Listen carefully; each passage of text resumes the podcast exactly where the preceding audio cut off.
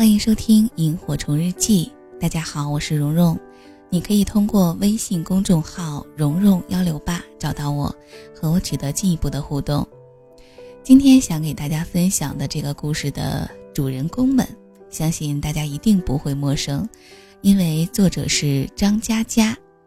之前讲过的张嘉佳的故事里的胡言、管春、毛毛，又出现在了今天想给大家分享的故事里。那么，在讲完今天晚上故事结尾的部分呢，我会把之前讲过的以胡言为主人公的老情书，和以管春、毛毛为主人公的我希望有个如你一般的人这两个故事，我会放到结尾和大家一起重温一下。好的，以下的时间我们就一起来听今晚的故事吧。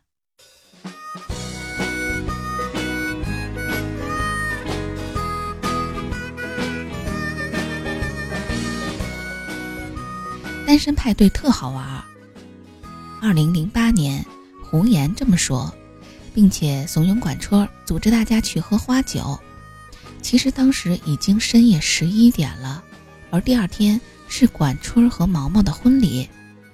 我们仨兴奋极了，就算不能像美国电影一样冲进满场的比基尼，至少可以大排档喝一台呀，勾搭勾搭夜店散场的妹子什么的。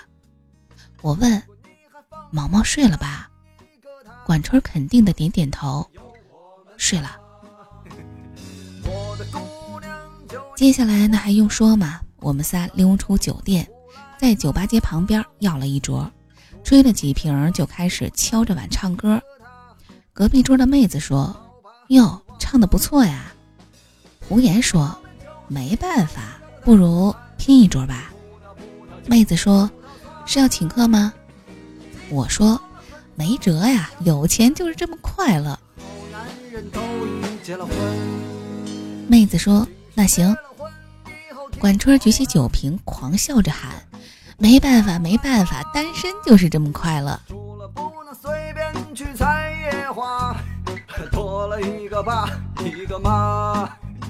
还没喊完，他脸色突然煞白，蓦然回首。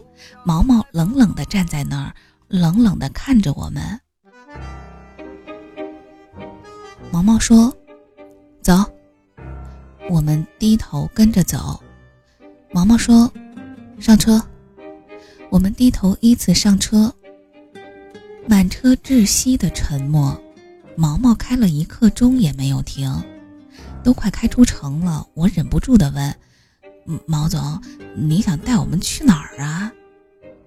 毛毛不回答，又是一刻钟，直接开到了郊区荒野。毛毛说：“下车。”我们慌张的下车。毛毛说：“你们走回去吧。”我靠！毛毛一溜烟的开走了。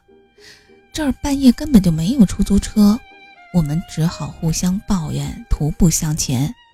远方依稀能看见长江大桥的灯光。走了一会儿。路边有个老头踩三轮车，大家拼了拼，一共六百块钱，问老头把三轮车买了下来。大家轮流踩，一人踩，两人坐，三人共同骂娘，脸上是汗水，后背是汗水。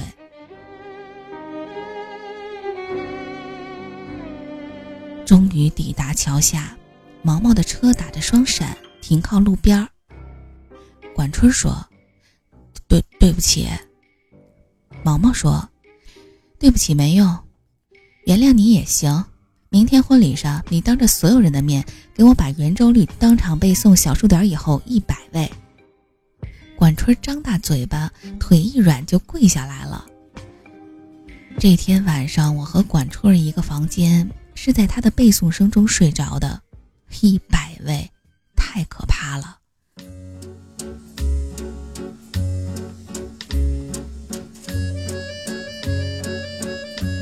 二天的婚礼，所有的环节，管春任人摆弄，不停的嘀咕。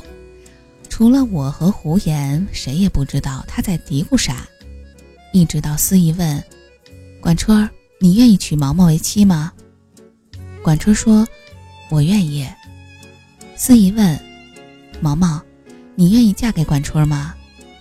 毛毛不回答，绷着脸，全场鸦雀无声。管春哆嗦着嘴，突如其来大声喊：“三点一四一五九二六五三五八九七九三二三八四六二六四三三八。”全场猝不及防，呆若木鸡。管春喊得声嘶力竭：“四幺九七幺六九三九九三七五幺零五八二零。”日啊！管春哭出来了，后面好像是七，也好像是九，我他妈的记不清楚了。零五八二零零五五，毛毛，你原谅我吧。五五八二零，啊，啥玩意儿来着？毛毛，我爱你，请你嫁给我吧。我我从头再背一遍试试。三点一四一五九二六。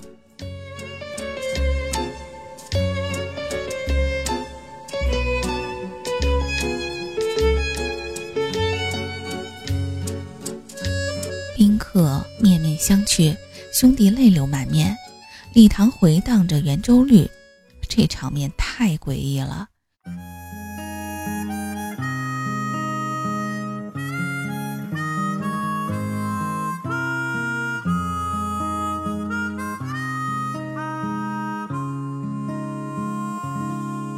毛毛拉起管春的手，圆周率消失了。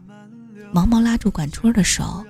那只手里有一枚戒指，已经紧张的捏了好久。毛毛把他的手轻轻的放在脸颊边，对着泣不成声的管春，轻轻的说：“我愿意。”幸好有你陪伴在我左右，我会像风一样的温柔，只要你不嫌弃我太多。近十年过去了。管春依然能背出圆周率五十四位，后面是七还是九，不知道。一共五十四位，滚瓜烂熟，少一位不太可能，多一位背不出来。每次朋友聚会，经常会播放婚礼录像，大家举着酒杯一起背诵圆周率五十四位。在数学里，背诵五十四位圆周率没有什么了不起的。但是对我们来说，一辈子难以忘记。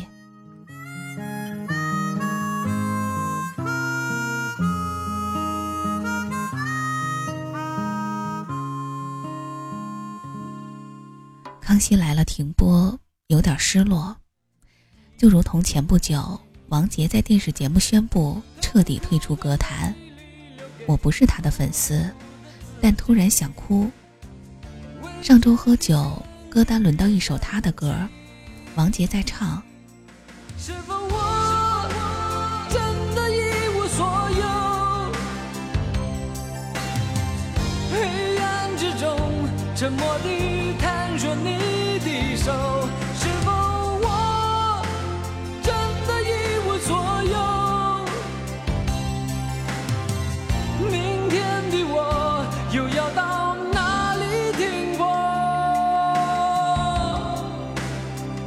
一顿杯子，嘿，你怎么听这种歌啊？土鳖！我说，关你屁事儿。浪子浪了三十年，浪到无力为继。我以为这是我感伤的理由。现在想想，原来是因为青春中的一切都在依次谢幕。朝阳不知疲倦。落日恋恋不舍，那些光芒四射的名字一个个消失，用各种方式，从退隐到死亡，从面目全非到销声匿迹，像收音机播放的雪候鸟，既然满身冰雪，就飞不进下一个春天。青春里闪耀的不一定流传千古，但属于那个时代。才能够闪耀。陪伴过的，既无可替代，无法替补。无论深浅厚薄，都是最好的。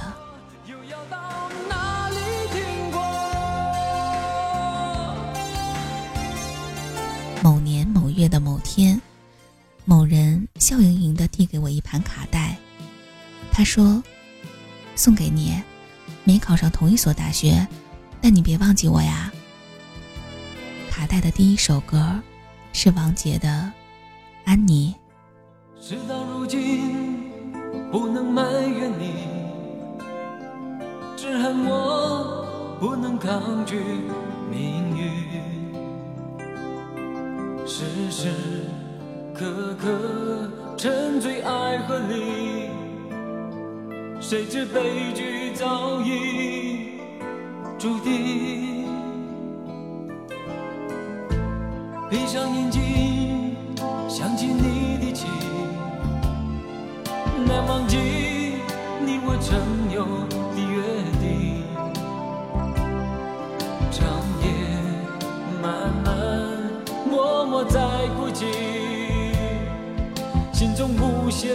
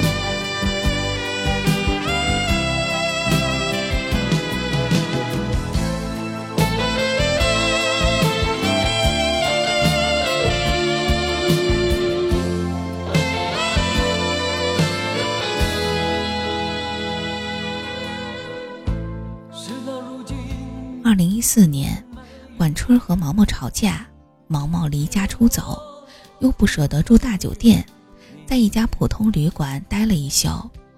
旅馆空调制热不好，冻得半死。他裹着两床被子，撑到早上七点，买了两份早饭回家。回家后，毛毛说：“吃不吃？”管春说：“吃的。”吃完，两个人恢复冷战。第二天我请客，餐厅里两个人各自扭着头，互相不看。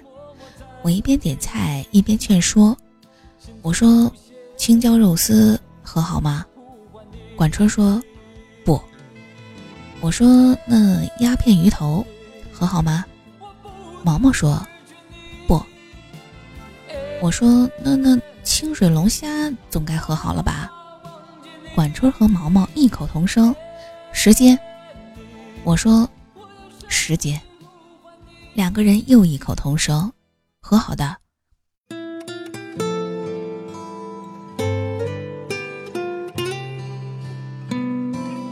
饭局的最后十分钟，我们都喝得有点多，手机放着视频。里面有一个傻叉哭着在背圆周率。我问：“你们第一次见面是什么时候？”管春说：“十二年前，我大学毕业，他读高三。晚上我去班主任的宿舍想拜访一下，毛毛在他家补课睡着了。”我说：“如果我是说如果啊，给你一个机会穿越时光，来到十二年前。”你会做什么？管春说：“我想依旧来到老楼，穿过教师宿舍的走廊，贴墙堆满了教材，家家户户门边的小桌子放着电饭锅，最朴素的吴老师还留着煤球炉子。幸好在二楼，路灯的光还能照进走廊。我推开门，看见毛毛趴在桌子上睡着了。”班主任戴着一副老花眼镜，大概为女儿织围巾。班主任头发花白，把取暖器对着毛毛，不忍心叫醒他，对我做了一个小心的手势。毛毛穿着天蓝色的滑雪衫，刘海盖过额头，手里还握着钢笔。如果可以的话，我会把他手边的陶瓷杯子挪开，万一打翻了。水会弄湿他的外套的。我说给你穿越回十二年前的时光你就什么都不做吗？管春说哦。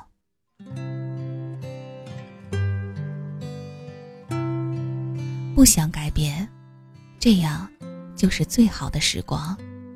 如果有一秒钟不同我就走不到你身旁你要知道，喜欢多见，相爱难得。愿你身后的路会变成身前的灯，愿你出走半生，去他娘的少年，归来是一个有情人的有钱人。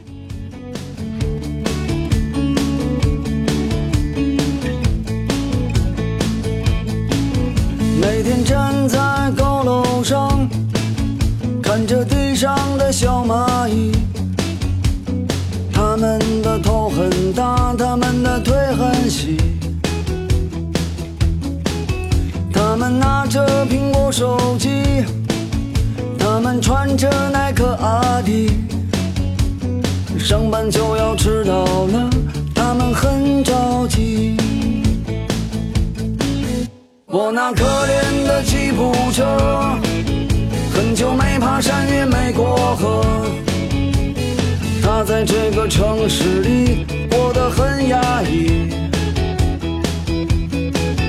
虽然它什么都没说，我知道他很难过。我悄悄地许下愿望，带他去蒙古国。慌慌张张。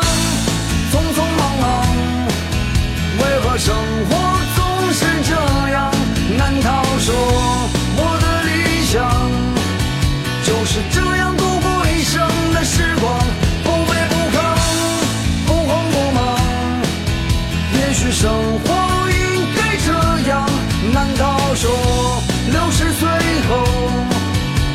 去寻找我想要的自由？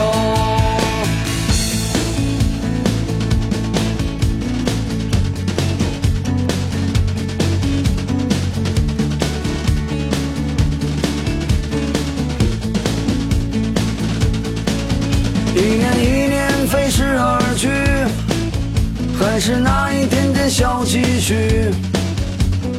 我喜欢的好多东西还是买不起。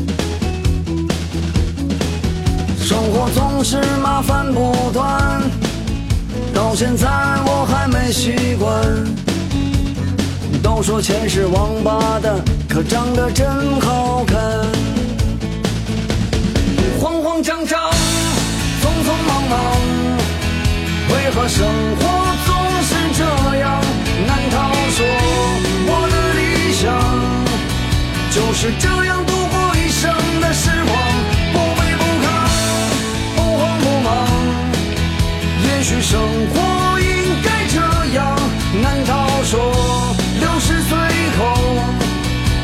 去寻找我想要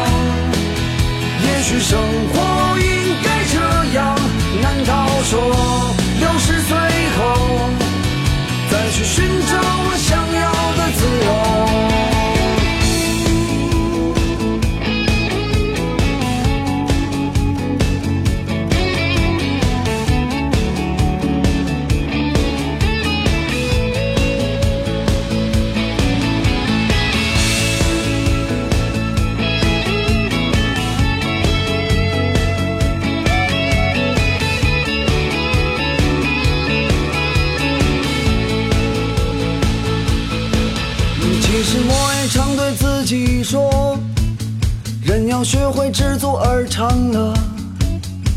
可万事都一笑而过，还有什么意思呢？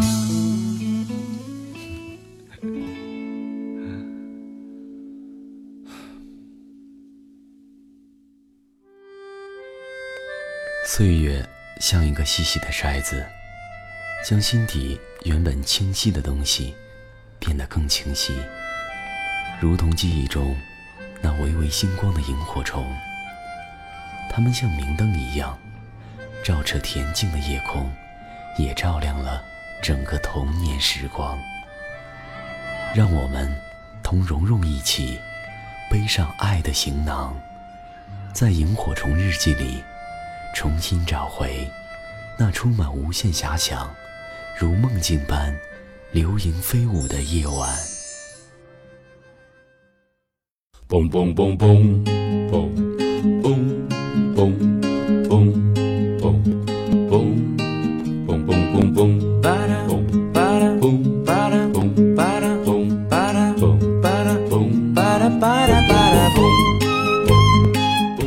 管春儿是我认识的最伟大的路痴，他开一家小小的酒吧，但房子是在南京房价很低的时候买的，没有租金，所以经营起来压力不大。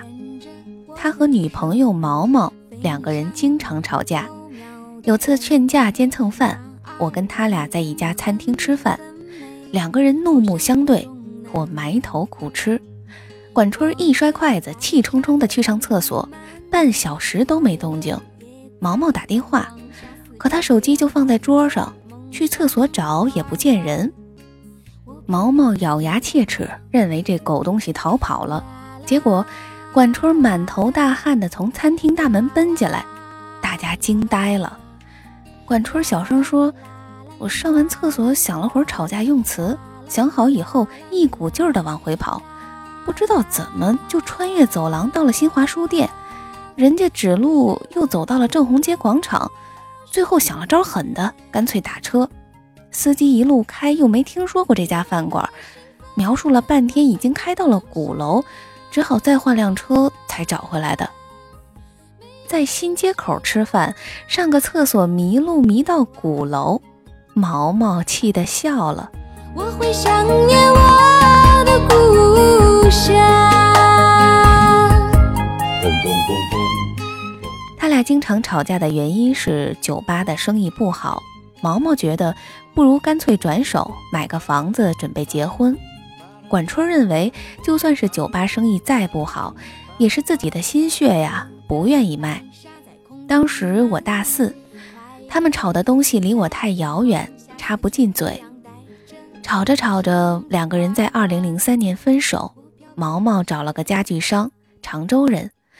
这是我知道的所有讯息，而管春儿依旧守着那家小小的酒吧。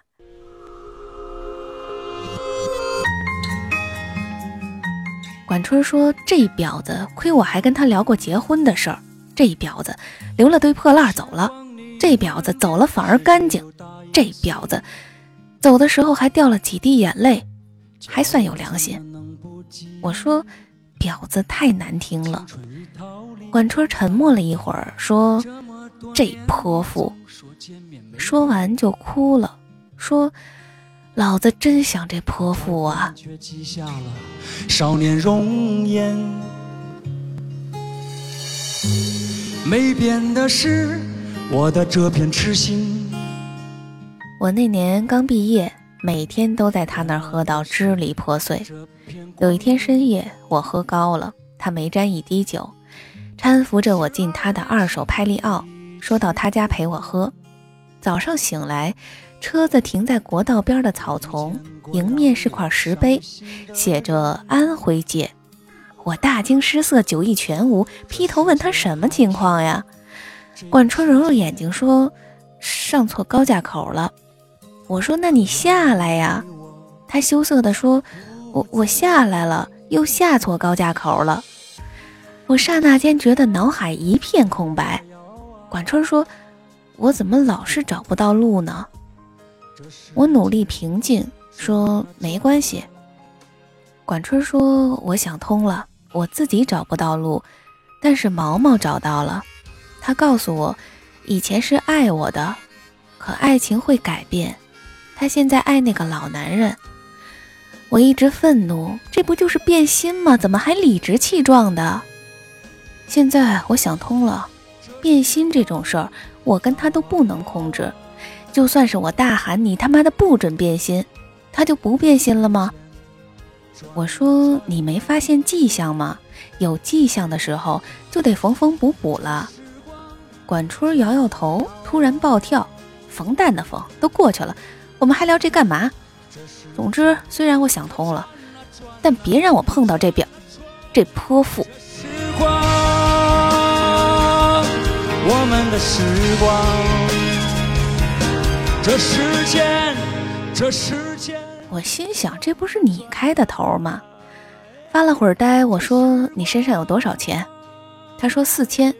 我数数自己有三千多，兴致勃勃地说：“哎，我有条妙计，要不咱就一路开下去吧。碰到路口就扔硬币，正面往左，反面往右。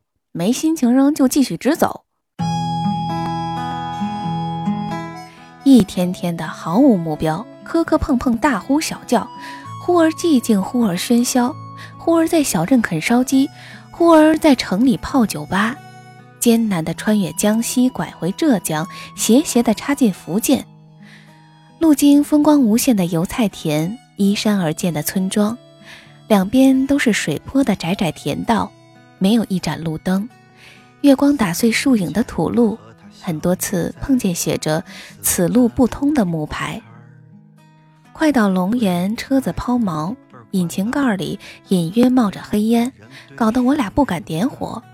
管春叹口气说：“哎，正好没钱了，这车也该寿终正寝，找个汽修厂能卖多少是多少，然后咱俩买火车票回南京。”最后卖了一千多块，拖走前。管春打开后备箱，呆呆地说：“你看。”我一看，是毛毛留下的一堆物件，相册、明信片、茶杯、毛毯，甚至还有牙刷。砰的一声，管春重重地盖上后备箱，说：“拖走吧，爷从此不想看到他。就算相见，如意外也是一耳光。”我迟疑地说：“这，这些都不要了。”管春丢给我一张明信片，说：“我跟毛毛认识的时候，他在上海读大学。毛毛很喜欢你写的一段话，抄明信片上寄给我，说这是他对我的要求。狗屁要求，我没做到，还你。”我随手塞进背包。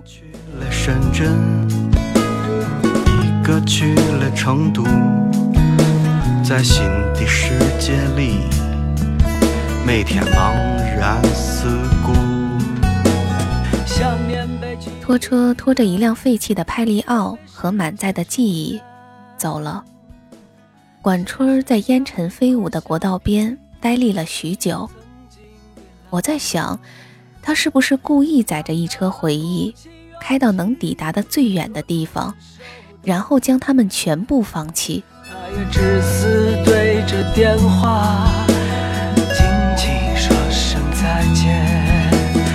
这样的故事每年都发生在这城市之中。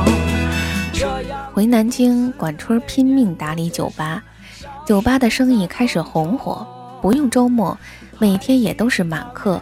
在一年前重买了辆帕萨特，酒吧的生意已经非常稳定，就由他妹妹打理，自己没事儿带着狐朋狗友兜风。夏夜山顶一起玩的朋友说：“毛毛完蛋了。”我苗苗管春儿，他面无表情，就壮胆问详情。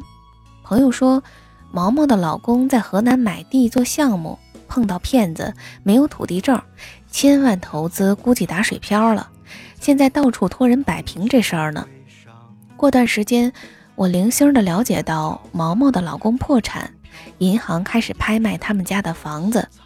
管春冷笑：“活该。”带着一位刚刚完婚的新娘，而一个西装革履的男子也站在她的身旁。有天我们经过那家公寓楼，管春一脚急刹车，指着前头一辆缓缓靠近的大切诺基说：“瞧，泼妇老公的车子，大概要被法院拖走了。”切诺基停好，毛毛下车，很慢很慢地走开。我似乎能听见他抽泣的声音。管春扭头说：“安全带。”我下意识扣好。管春嘿嘿一笑，怒吼一声：“我操，变心他大爷！”接着一脚油门，冲着切诺基就撞了上去。两个人没事儿，气囊弹到脸上，砸得我眼镜不知道飞哪儿去了。我心中一个声音在疯狂的咆哮：“这王八蛋，这王八蛋！老子要是死了，一定到你酒吧里去闹鬼！”行人纷纷围上，我能看到几十米开外毛毛下白的脸，和一米内管春狰狞的脸。图一时痛快，管春只好卖酒吧。酒吧通过中介转手。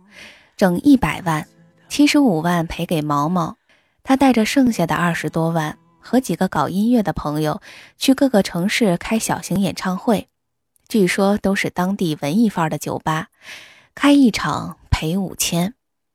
看到这种倾家荡产的节奏，我由衷的赞叹：真牛逼呀！我也离开南京，在北京、上海各地晃悠。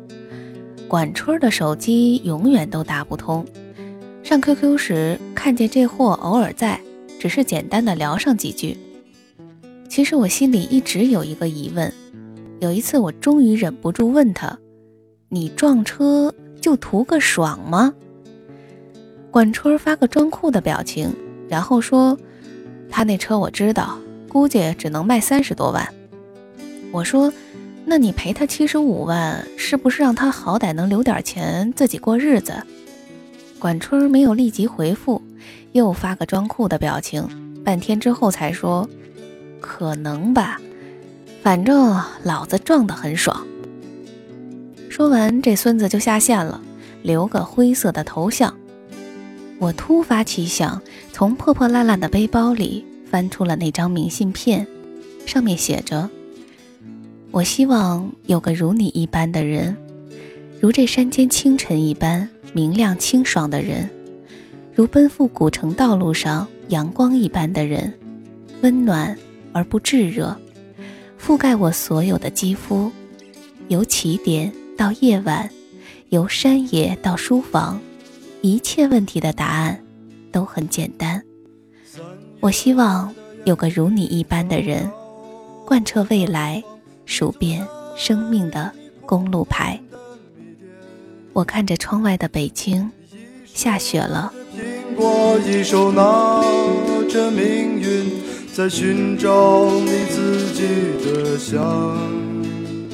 混不下去，我两年之后回到南京，没一个月，大概是钱花光了，管春也回来了，暂时住在我租的破屋子。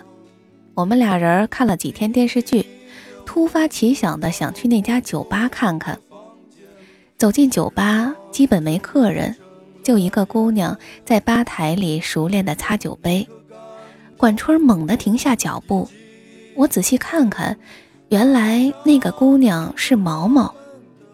毛毛抬头微笑着说：“怎么有空来？”管春转身就走，被我拉住。毛毛说：“你撞我车的时候。”其实我已经分手了，他不肯跟我领结婚证。至于为什么，我都不想问原因。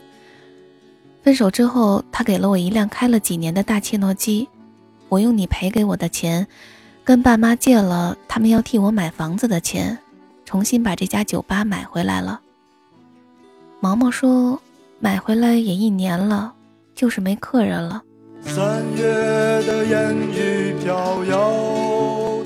管春的嘴巴一直无声的开开合合，从他的口型看，我能认出是三个字在重复：“这泼妇。”毛毛放下杯子，眼泪掉下来，说：“我不会做生意，你可不可以娶我？”碰到我的你。管春背对着毛毛，身体僵硬，我害怕他冲过去打毛毛耳光，紧紧地抓住他。管春儿点了点头。望着你的我，望着我的你。这是我见过的最隆重的点头，一厘米一厘米的下去，一厘米一厘米的上来，再一厘米一厘米下去，缓慢而坚定。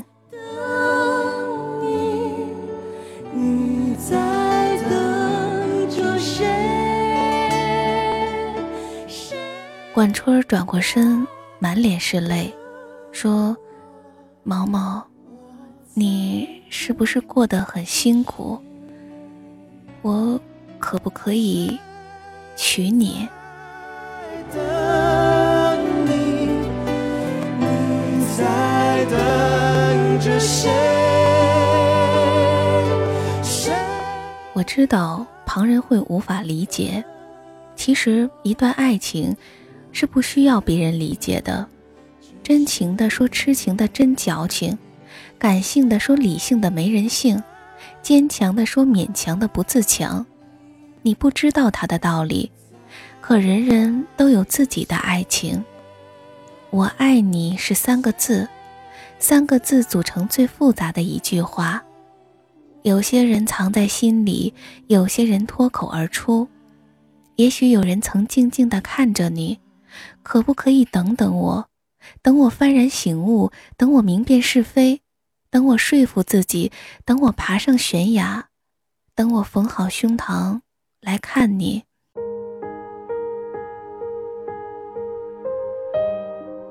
可是全世界没有人在等，是这样的。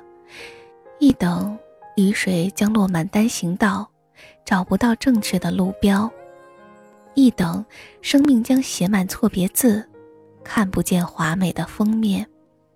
全世界都不知道谁在等谁，而管春儿在等毛毛。一朵夕阳斜斜挂在巷口。我希望有个如你一般的人。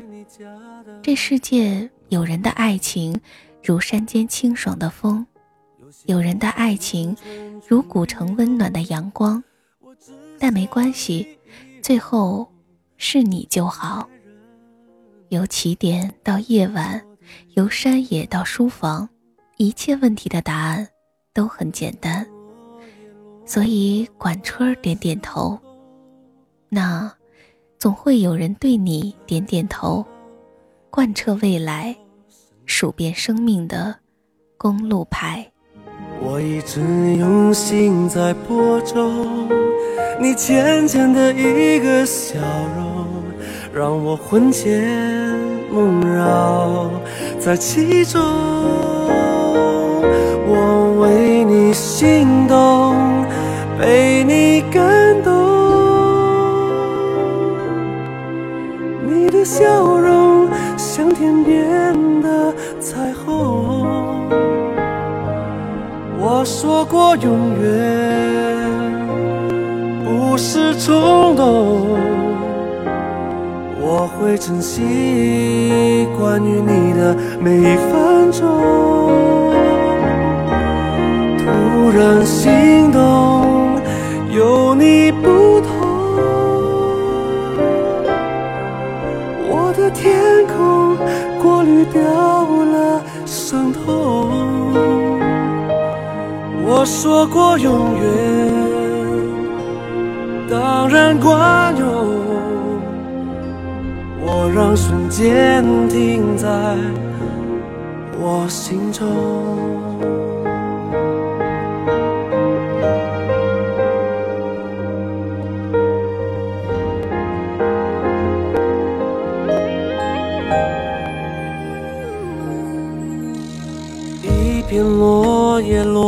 在我的胸口，我才知道已到深秋。我一直用心在播种，你浅浅的一个笑容，让我魂牵梦绕在其中。我为你心动，被你感动，你的笑容像天边的彩虹。我说过永远不是冲动，我会珍惜关于你的每一分钟。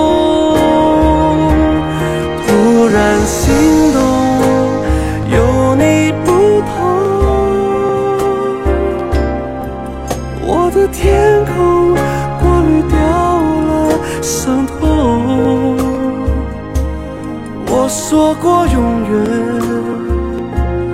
当然管用。我让瞬间停在我心中。我说过永远，当然管用。我让瞬间停在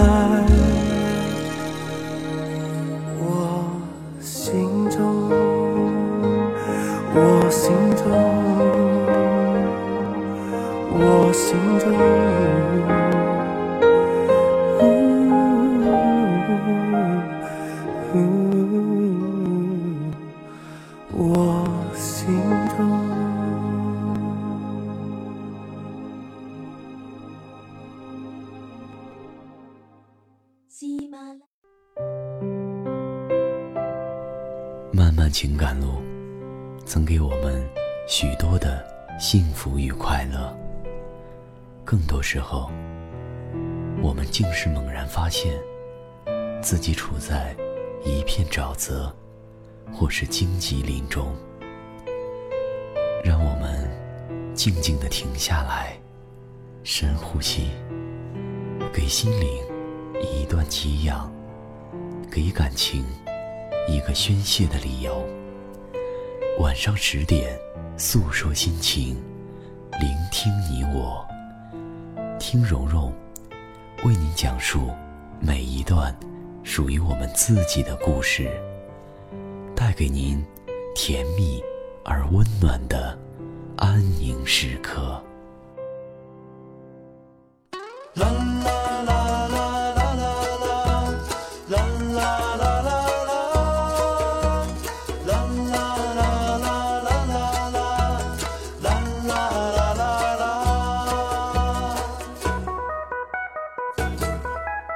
会不会说话？会说话的人分两种。这第一种会说话，是指能判断局势，分门别类，恰好说到对方的心坎里，比如蔡康永。这第二种会说话，是指话很多，但没有一句动听的，整个就像弹夹打不光的 AK 四十七，比如胡言。胡言是我朋友当中最特立独行的一位。平时呢没啥存在感，嘴巴一张就是发核弹，砰，炸得大家灰头土脸。一哥们失恋，女朋友收了他的钻戒，跟别人跑了。狐朋狗友齐聚 KTV，都不敢提这茬。有人悠悠地说：“此情可待成追忆。”角落里传来胡言的声音：“此情可待成追忆。”贱货喜逢大傻逼。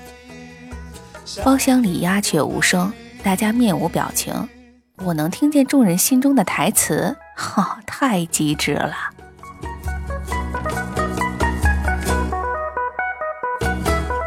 又一哥们儿结婚，迎亲队伍千辛万苦冲进新娘房间，最后一道坎儿是找新娘的一只鞋。一群老爷们儿翻遍房间，愣是找不着，急的是汗流浃背呀。胡言踱步进来，皱着眉头说：“藏得真好啊，丑货，一看就是丑货干的好事儿。这丑货别的不行，藏东西最内行。水獭医生长得丑，但人家吃了睡不捣鬼；海狗喜欢藏东西，但人家也不去坑乌贼。本来图个吉利，他非得破坏婚姻。国人不立个击毙丑货法，就得重修婚姻保护法。”人家说有些女的表面上对你好，其实巴不得你跟她一样，一辈子嫁不出去。哼，看来今天果然是真的。刚说完，一个小个子姑娘哇的一声痛哭出声，连滚带爬的钻进床底，从床架里摸出一只鞋，嚎啕奔走。大家面面相觑，猛地欢呼。新郎擦擦汗，感激地递杯酒给胡言，说：“多谢哥们儿啊，今儿多亏你。说两句。”我在外围惨叫：“不要啊！”已经迟了。胡言举起酒杯，激动地说：“今朝痛饮庆功酒，明日树倒猢狲散。”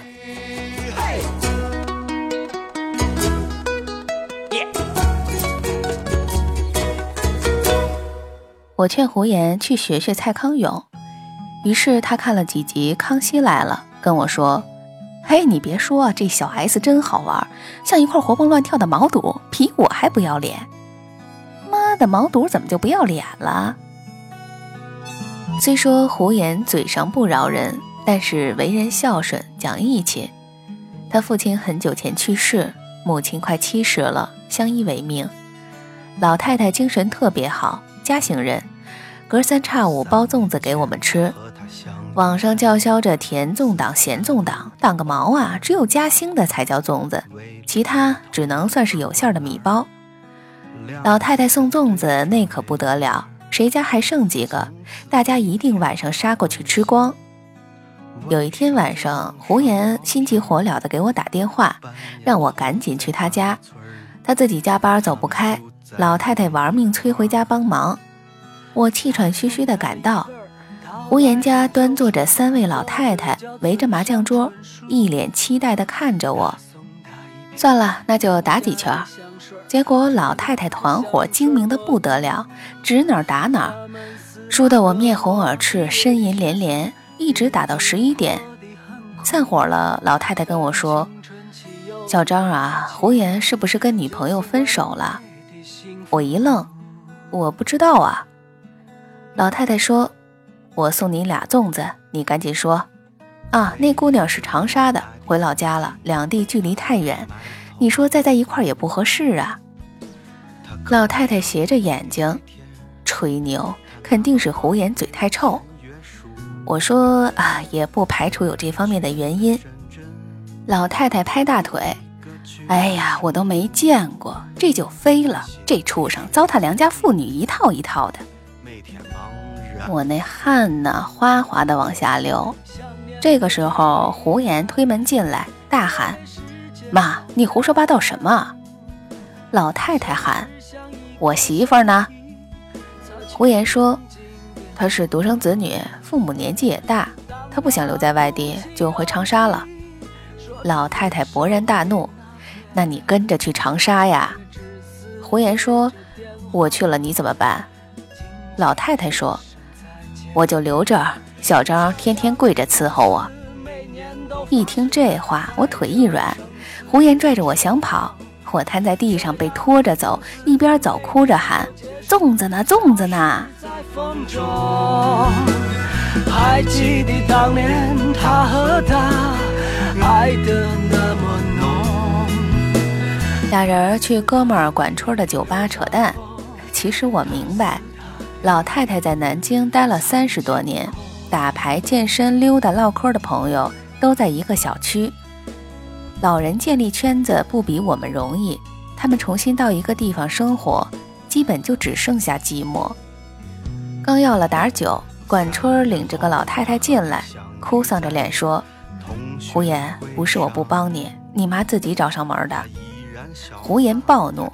放屁！你手里还拎着粽子，肯定是你出卖了我。老太太拄着拐杖一拍桌子说：“闭嘴！”整个酒吧刹那间静止了，人人闭上嘴巴，连歌手也心惊肉跳的偷偷关了音响。老太太说：“我就特别看不起你们这帮年轻人，二三十岁就叨叨说平平淡淡才是真。”你们配吗？我上山下乡，知青当过，饥荒挨过，这你们都没有办法体会。但我今儿平安喜乐，没事打几圈牌，早睡早起。你以为凭空得来的心静自然凉？老和尚说，终归要见山是山，但你们经历见山不是山了吗？不趁着年轻拔腿就走，去刀山火海，不入世就自以为出世，以为自己是活佛涅槃来的。我的平平淡淡是苦出来的，你们的平平淡淡是懒惰，是害怕，是贪图安逸，是一条不敢见世面的土狗。女人留不住就不会去追啊，还把责任推到我老太婆身上。他一挥拐杖，差点打到胡言脑门儿。你那女朋友我都没见过，你们谁见过？酒吧里大部分人都点头如捣蒜。老太太说：“自己弱不禁风，屁事儿不懂，看见别人奔波受苦，只知道躲在角落放两只冷箭，说矫情，说人家犯贱穷折腾。我呸！一天到晚除了算计什么都不会。钱花完可以再赚，吃亏了可以再来。年轻没了怎么办？”当过兵才能退伍，不打仗就别看不起牺牲。你会不会说话？会说话就去长沙，告诉人家你想娶她。老太太抖出一张发黄的纸，大声说：“这是我老头写给我的，我读给你听。”他看了半天，说：“哎呀，拿错了，这是电费催缴单。小张，你喜欢写字，你临时来一篇。”转眼两年时间已过去，我赶紧临场朗诵。相信青春，所以越爱越深，但必须爱；勇于牺牲，所以死去活来，但必须来。从低谷翻越山巅，就能找到云淡风轻的庭院。总有一天，你的脚下满山梯田，沿途汗水盛开。想要满屋子安宁。就得丢下自己的骸骨，路过一万场美景。老太太抽我一耳光，说：“当着七十岁老太婆的面说骸骨，滚！”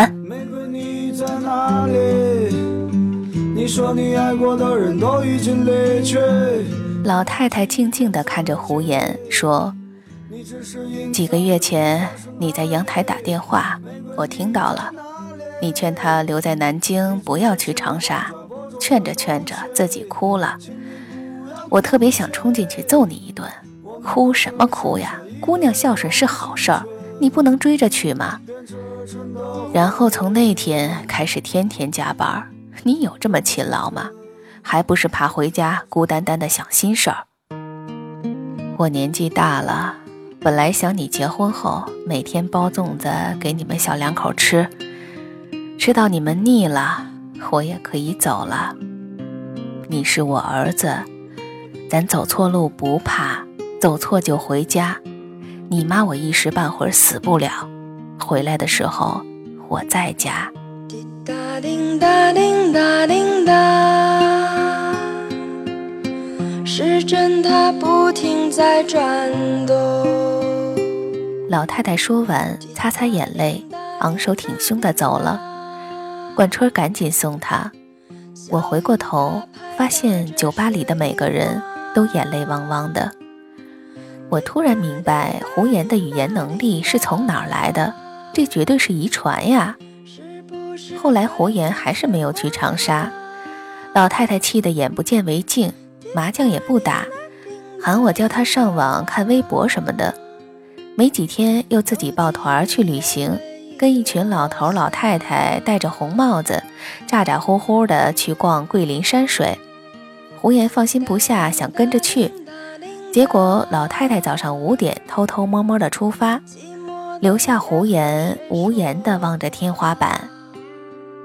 老太太回来后不给胡言好脸色，准备养精蓄锐继续跑，结果半月后心梗，抢救及时，住院等搭桥。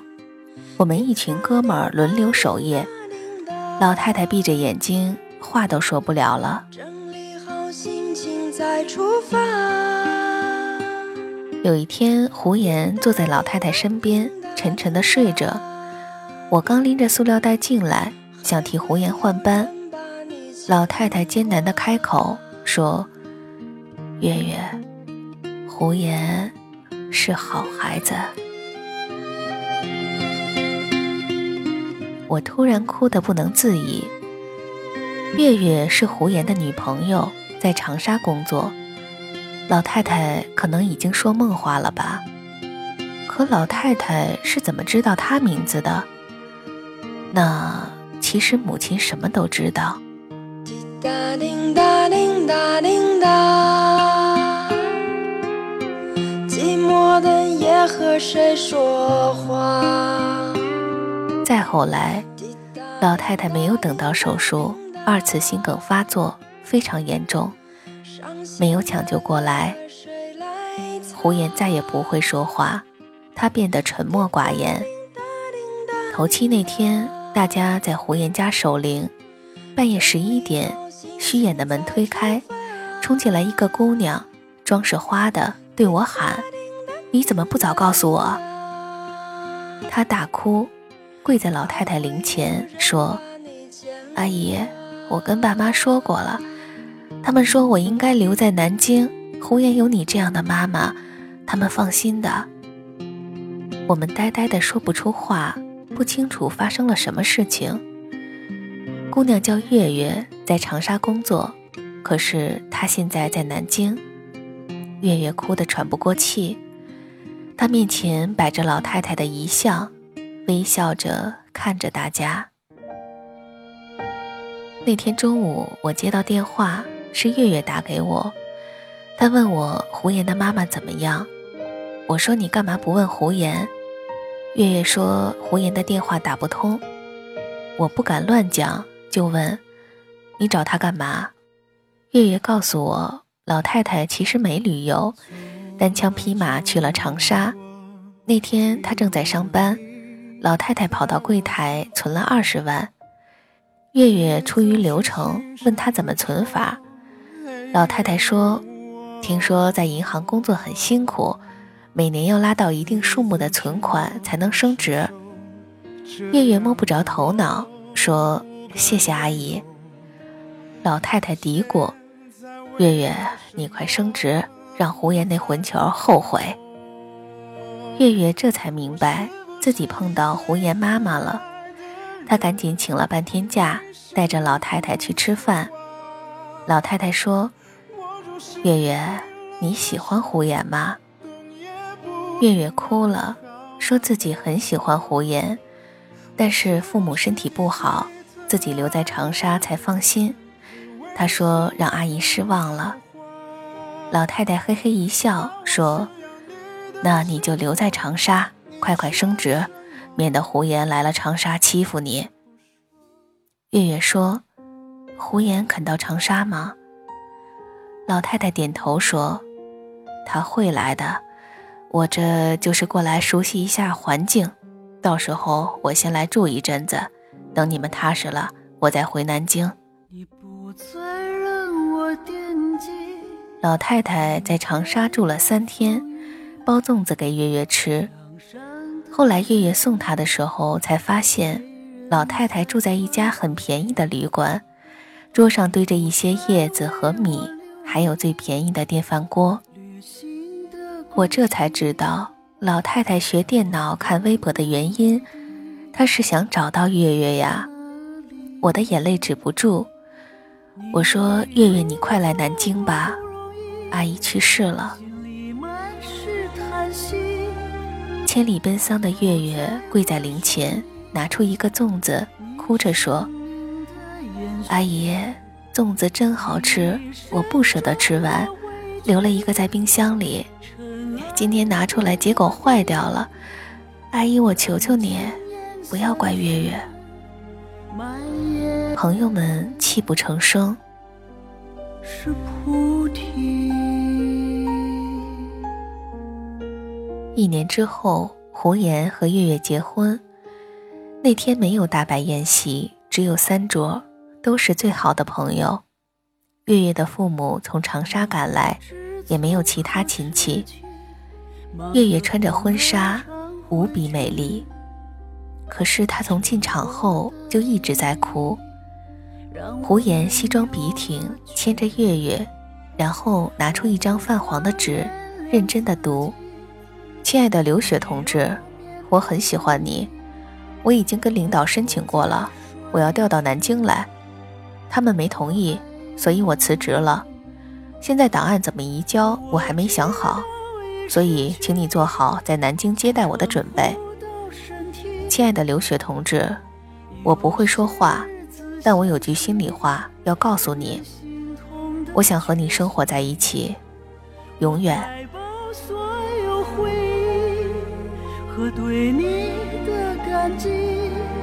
所有的朋友脑海中都浮现出一个场景：老太太拄着拐杖站在酒吧里，痛骂年轻人一顿，抖出那张发黄的字条说：“这是老头写给我的，读给你们听。”哎呦，拿错了。这是电费催缴单。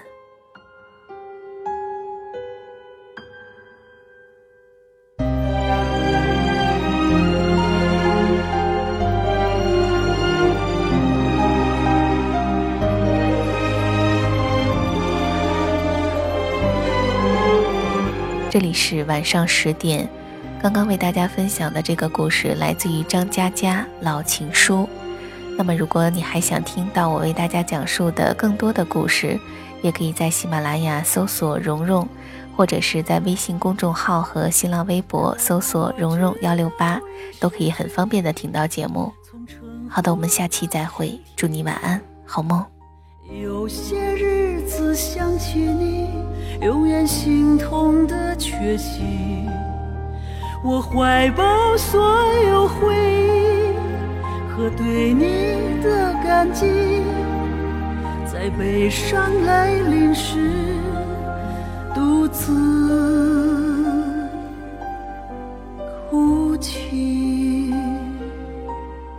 在悲伤来临时，我在